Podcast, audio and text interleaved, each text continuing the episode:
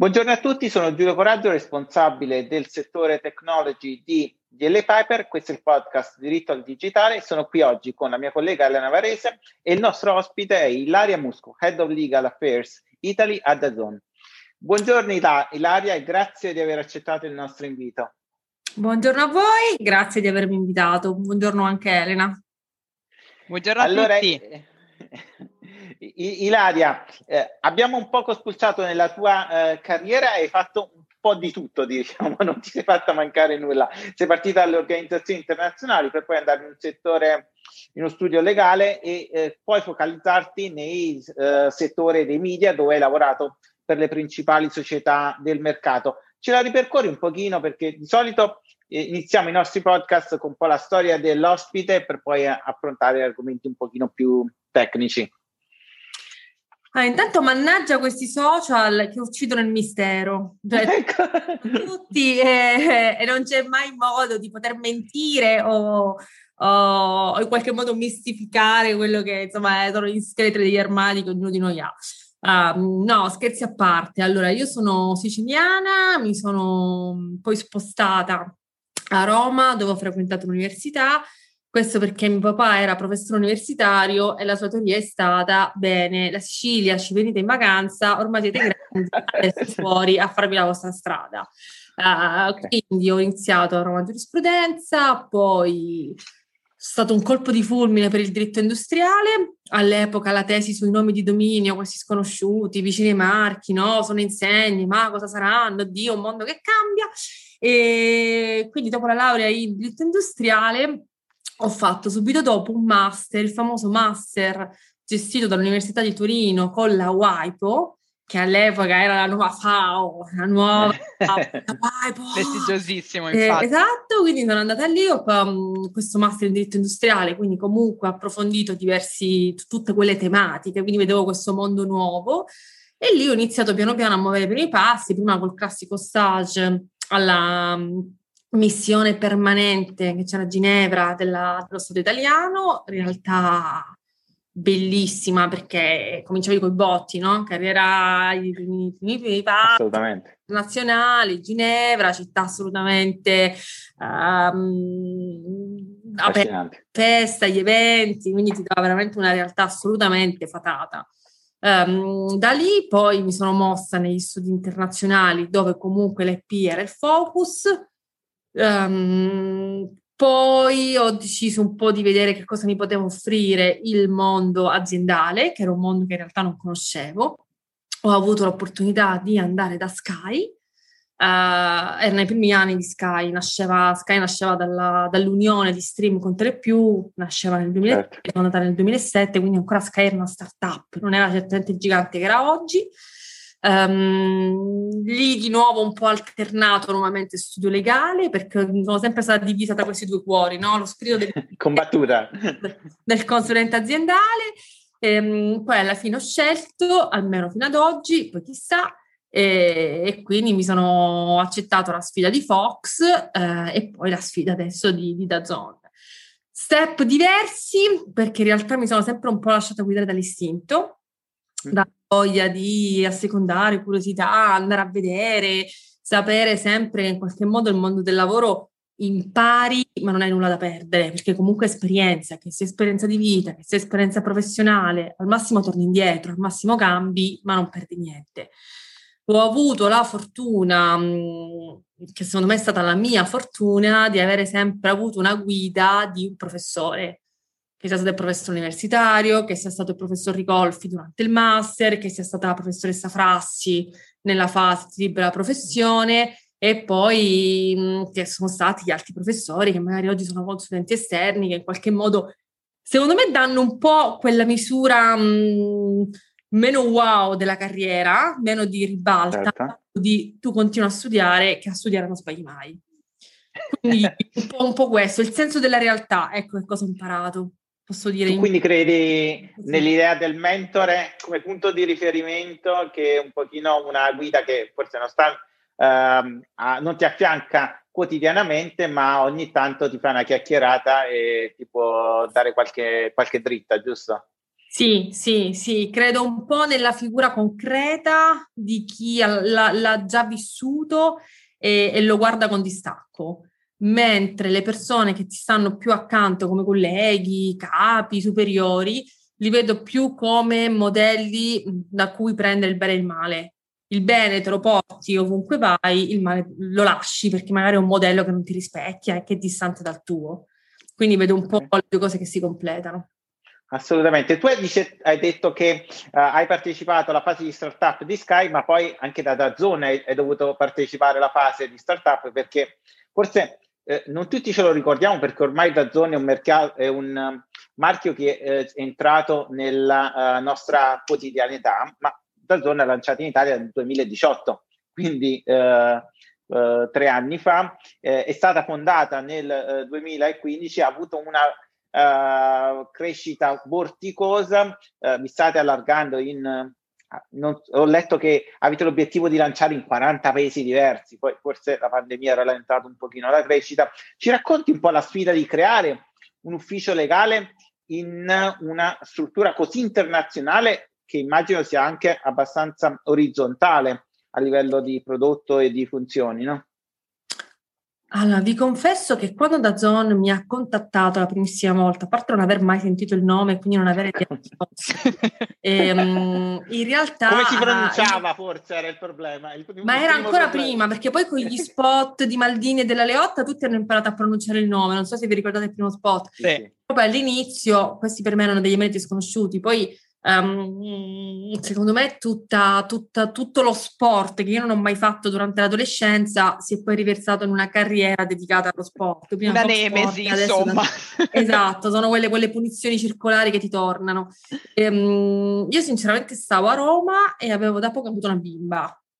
Quindi tutto avrei pensato mai nella mia vita uh, che è quella di fare bagagli all'improvviso, cambiare città, cambiare lavoro e tutto quanto. Uh, la sfida di Dazon è una sfida secondo me assolutamente interessante perché per la prima volta avrei avuto la possibilità di creare il mio imprinting legale. Cioè comunque Dazon, The Sky, nel 2007 quando sono arrivata era sì una startup ma comunque un'azienda con già una, un'unione, una tradizione alle spalle con dei team già consolidati da Zon era vedo nascere, quindi la possibilità di vedere e sapere tutto, ma non solo perché l'hai studiato, perché hai letto il contratto quando sei arrivata, perché ti hanno detto i pillars e tutte le cose che normalmente in azienda arrivano quando arrivi, ma è perché l'hai visto, l'hai fatto e quindi questo ti avrebbe dato, come poi è stato, una visione assolutamente a 360 gradi su tutte le cose e quindi una capacità anche di comprendere il business sicuramente maggiore, quindi l'ho valutata come una occasione privilegiata, difficilmente ripetibile, perché poi man mano cresci con l'età, le start-up ovviamente non ti prendono più perché vanno su profili più giovani, ehm, però assolutamente la sfida per me era, era, questa, inserirsi in un contesto locale, comunque una realtà internazionale, poter dare quel valore aggiunto uh, di conoscenza, di expertise, ma poter dare il tuo imprinting, quindi la tua gestione, il tuo modo di vedere le cose e, e creare veramente qualcosa. Uh, sfide tutti i giorni, le più diverse, da, dall'essere all'inizio uh, poco strutturati rispetto alle esigenze, dover gestire anche il contratto per la risma di carta della stampante a, invece di qualunque cosa, ehm, però ha creato unione, ha creato team, faticoso, ma sicuramente ad oggi assolutamente soddisfacente ed entusiasmante. Quindi crescita vorticosa, speriamo, speriamo che sia sempre così. E io vengo dalla Sicilia, quindi un po' eh, c'è il detto eh, impari gestendo, no? Cioè fai le cose e poi man mano impari anche, trovi anche il modo di farle. Quindi vediamo, è una sfida anche per noi, però abbiamo tutti gli strumenti per, per fare bene. Sì, sì. No, uh, giusto per tua informazione, io sono napoletano, Elena è di Genova, quindi il mare ci, ci, ci unisce, ci accomuna tutti. No, tra l'altro insomma è bello ascoltare queste parole che trasmettono veramente tantissima energia ed è insomma è, è interessante e soprattutto dato il periodo ci, ci, ci, fa piacere, ci dà stimoli a migliorare e a innovare anche a noi.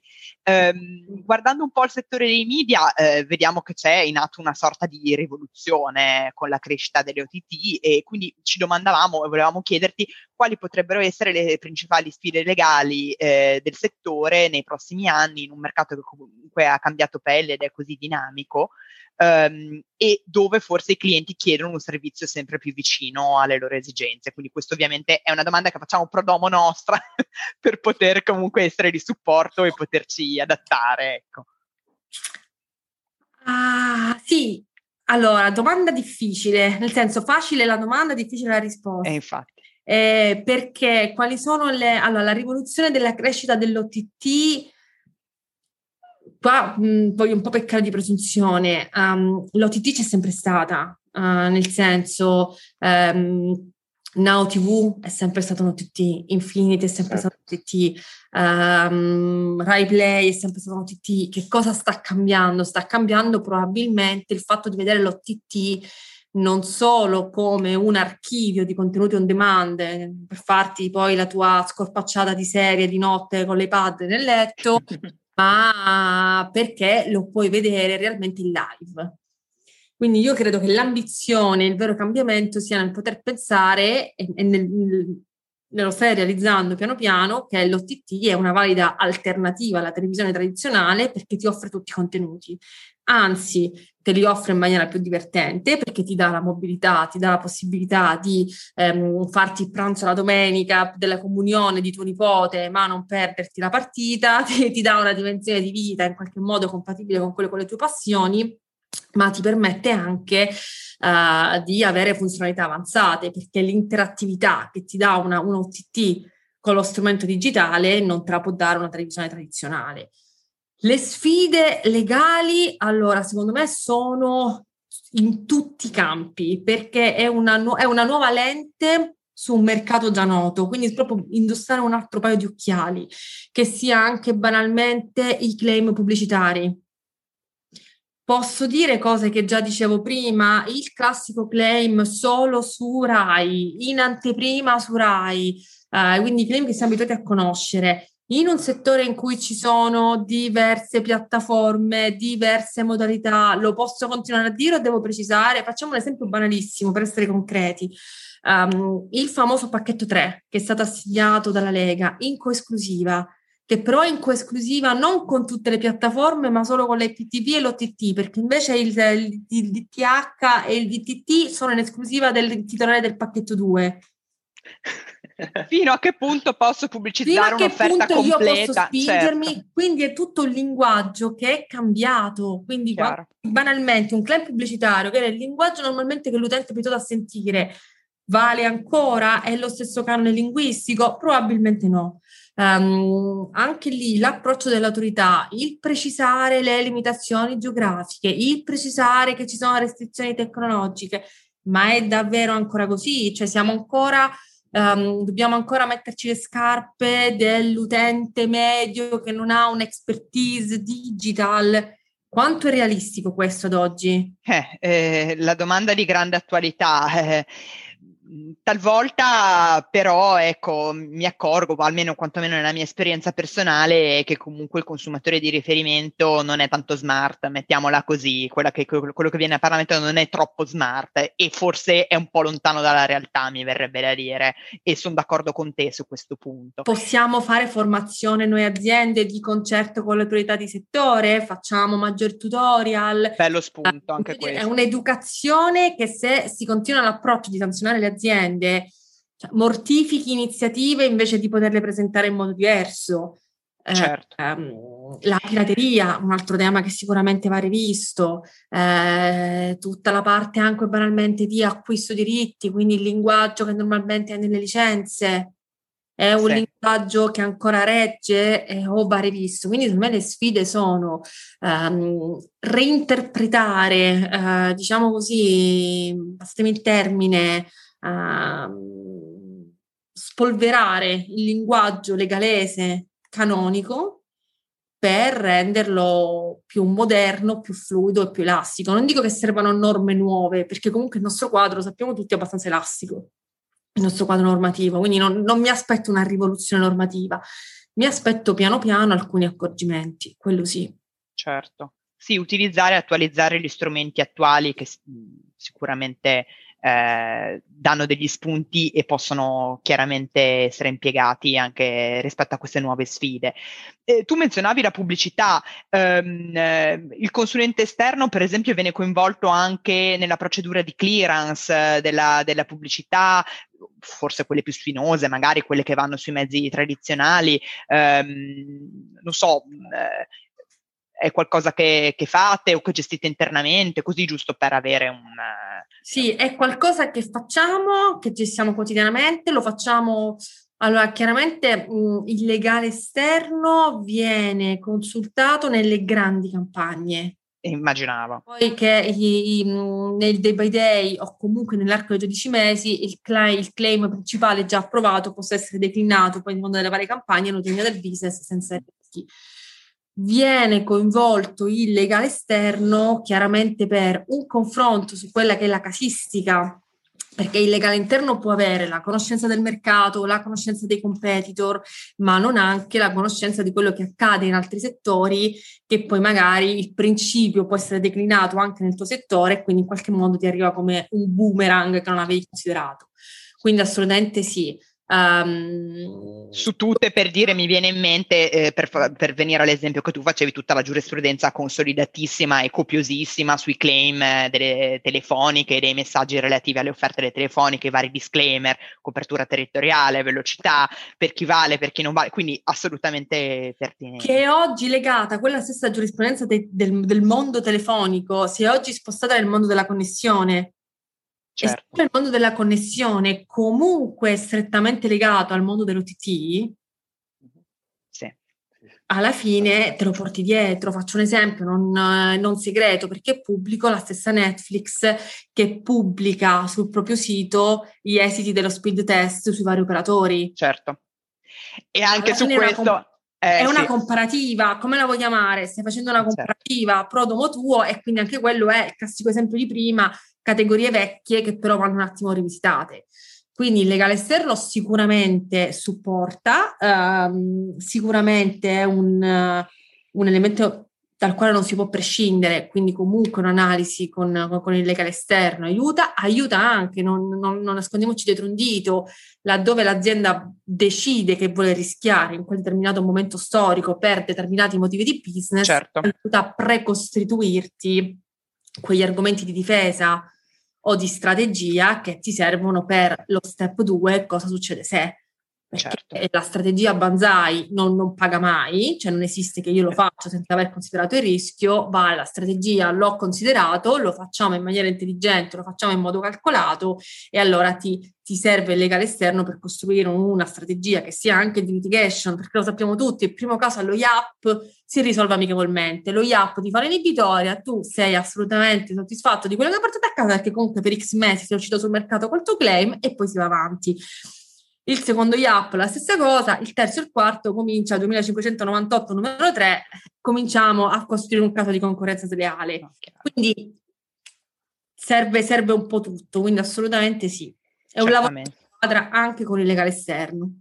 Certo. No, no. E tu, eh, scusa Giulio, volevo solo aggiungere un punto. Eh, Ilaria ci parlava eh, appunto anche delle sfide della pirateria, quindi immagino anche nuovi contenziosi, contenziosi che cambieranno eh, e che magari affronteranno tematiche diverse. Finora ci sono stati tantissimi contenziosi eh, rispetto alle ingiunzioni dinamiche e alla, al tema della responsabilità degli ISP, mi domando se poi con le nuove tecnologie, eh, con la diversità eh, diciamo della tecnologia utilizzata da Dazon rispetto a determinati contenuti, ci potrebbero essere anche si, si, cavalcherà il solco di questa giurisprudenza o magari eh, si utilizzeranno anche nuovi, nuovi strumenti eh, sia di contenzioso sia negoziali. E anche questa bella domanda, non lo so, cioè nel senso... Neanch'io. Di, ti, ti, parlo proprio a nome di Aria Musco, opinione personale, legale d'azienda, non a nome dell'azienda. Allora, è chiaro che il contenzioso normalmente è la prima arma per rompere gli schemi. quindi è il filone che magari cioè, ce lo ricordiamo tutto, il contenzioso eh, che è stato plateale tutto sulla stampa per, per, per, un anno intero con Vodafone, Telecom, il numero, vi ricordate i ballerini quando c'è stata la liberalizzazione del mercato? Ah certo. Okay, quindi è chiaro che normalmente il contenzioso è la, la prima uh, arma per rompere gli schemi voglio che qualcosa cambi, lo voglio fare in modo aggressivo perché è immediato, perché se te lo chiedo io gentilmente, la controparte non lo fa, se te lo dice un giudice, la tendenza è chiaramente quella di adeguarsi. Allora, è chiaro che in uno scenario in cui il giudice l'ha detto tante volte e l'ha detto tante volte nello stesso modo, allora io mi aspetto o, o auspico, però questa dico nuovamente la mia opinione mia personale, che, che, ci sia un altro, anche lì un altro linguaggio, cioè non necessariamente un'arma di litigation in, in tribunale, ma che si possa trovare il tanto auspicato tavolo di lavoro fra operatori, telco eh, gli esperti del mercato broadcaster, associazioni di categoria per trovare sinceramente un, un protocollo di intenti e che poi si trasformi in un protocollo d'azione. Però è veramente un auspicio in questo momento. Certo. Assolutamente. Eh, Ilaria, voi eh, da poco eh, siete usciti dall'attribuzione dei diritti della Serie A, ma il lockdown ha eh, e complimenti per questo, by the way. Grazie. Il, ma il lockdown ha dato visibilità anche a nuove forme di competizioni sportive. Mi vengono in mente, per esempio, gli sports, che eh, sono competizioni che hanno subito meno il, la chiusura del lockdown, anzi hanno ottenuto una maggiore eh, visibilità. Eh, come vi approcciate all'acquisizione di eh, nuovi diritti, al lancio di nuovi sport? O di nuove linee eh, di business lo, eh, lo, gestite assolutamente internamente, lo fate con consulenti esterni, eh, c'è uno studio a livello internazionale, qual è la strategia e almeno come si pone il tuo, il tuo ufficio legale su questo problema? Allora, qui esatto, qui ti rispondo più da ufficio legale che non da strategia aziendale, per, per ovvi motivi, certo. perché parlo per il business e perché chiaramente le, uh, le scelte sono prerogativa comunque di una linea editoriale di più ampio respiro che, che tiene conto di più, di più, altri risvolti.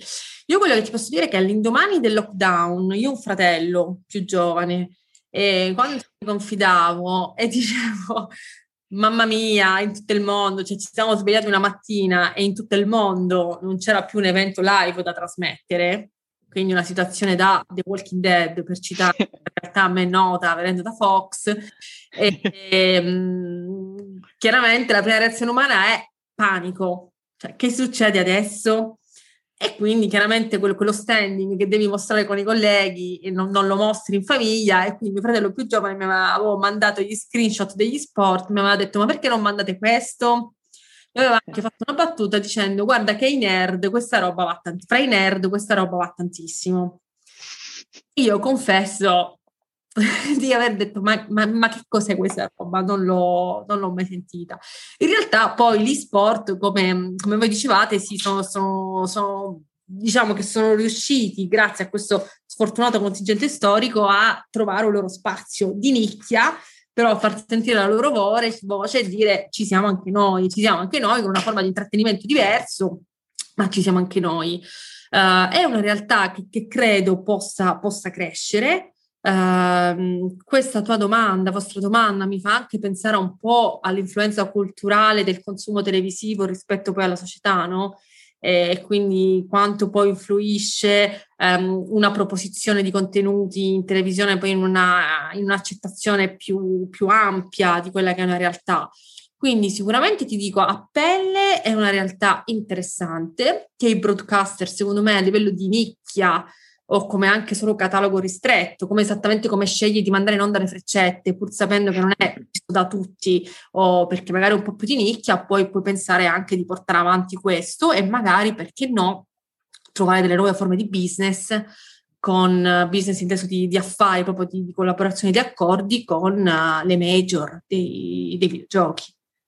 No, no, assolutamente. È un settore interessante in evoluzione, come qui eh, supportano gli studi legali esterni o anche il legale interno, né il famoso l'idea di business brillantissima come poi si traduce in realtà anche lì con gli sport, quali sono gli altri problemi che ci possono essere, ci può essere più un problema di, um, di consenso, privacy delle persone che appaiono, c'è trattamento dati, eh, guidare un po' l'azienda in questo è sicuramente lo studio legale esterno che io oggi il professionista esterno lo vedo come veramente una figura complementare al legale interno. Uh, il legale interno non può fare tutto da solo, ma perché non ce la farebbe, perché anche operativamente è molto più a fianco dei colleghi, quindi non ha il tempo di... Um, e tante volte questo è un errore che facciamo noi legali interni, ma non ho tanto il tempo di guardare, di stare con la testa alta a guardare quello che succede nel mondo perché materialmente sono impegnata a tenere la testa bassa sulle cose che faccio ed è un errore che noi facciamo. Lo studio legale esterno per dimensione, per diversità di practice che hanno al proprio interno, per i confronti che fanno, per la formazione, sicuramente ti, ti dà quel know-how in più, quella chiave di lettura in più che aiuta, che...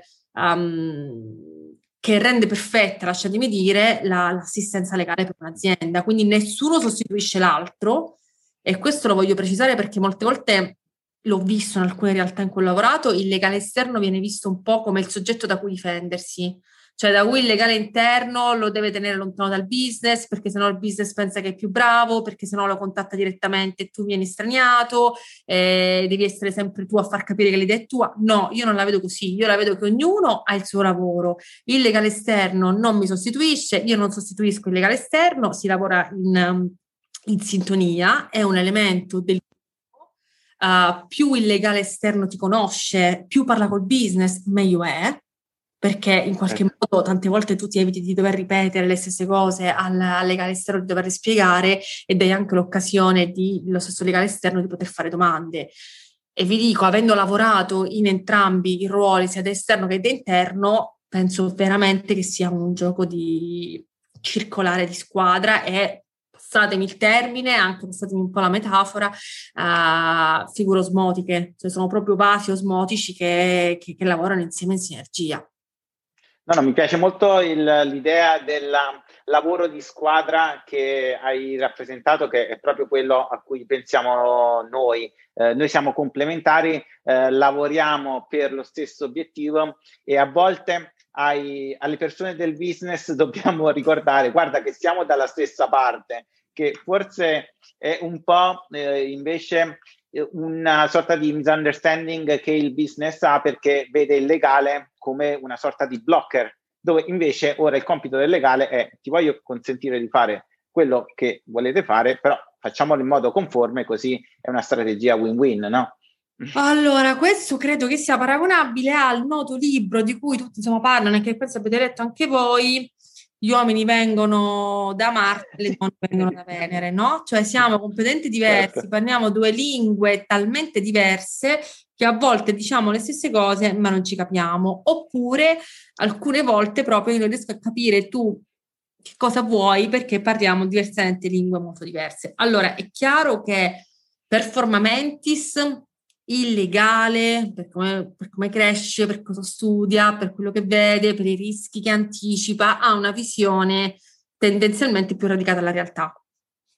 Certo. E, e, tendenzialmente più nel senso di giustizia, no? Cioè ti riesco anche a fare il parere del business che tu vuoi, però faccio fatica a nascondere dentro di me la roba che è il famoso pro veritate. Cioè Sì, poi se tu lo vuoi fare diversamente sta bene, però sappi che andrebbe fatto in un altro modo. E questo è una vena che secondo me è illegale, deve mortificare alcune volte per, per, per, perché comunque il business tradizionalmente viene concepito, percepito come quello che fa andare e, e, quindi un po' anche questa è un, un tema un po' culturale e, e, da lì, tornando al famoso imprinting legale, era l'occasione di poter costruire un linguaggio diverso col business. E, eh, riuscita, bah, lo dovremmo chiedere ai miei colleghi del business, è, è, chiaro che tante volte in riunione succede che c'è questo, questa sensazione di eh, allora dimmi come lo posso fare, no? La, la frase finale si innervosisce, no? Uno sbuffo. Vabbè, allora trovo un modo in cui lo posso fare. e tu fai un po' la magia, no? Adesso ti, ti dice adesso ci penso e faccio la magia. È un po' così, a parte dei, dei ruoli, credo che tutti noi lo sappiamo da professionisti e nessuno se la prende. No, no, no, no, assolutamente. Adesso anche una cosa super interessante, bisogna conoscere il business, bisogna conoscerlo anche da un punto di vista tecnico, perché eh, non so se è anche il tuo punto di vista, eh, ottenere la fiducia delle persone di business fa sì che il messaggio legale sia accettato in modo eh, migliore ti devono considerare un loro pari perché eh, appunto all'inizio lo vedono come un blocker, una persona che non capisce quello che loro vogliono fare e dell'importanza di quello che loro vogliono fare per l'azienda.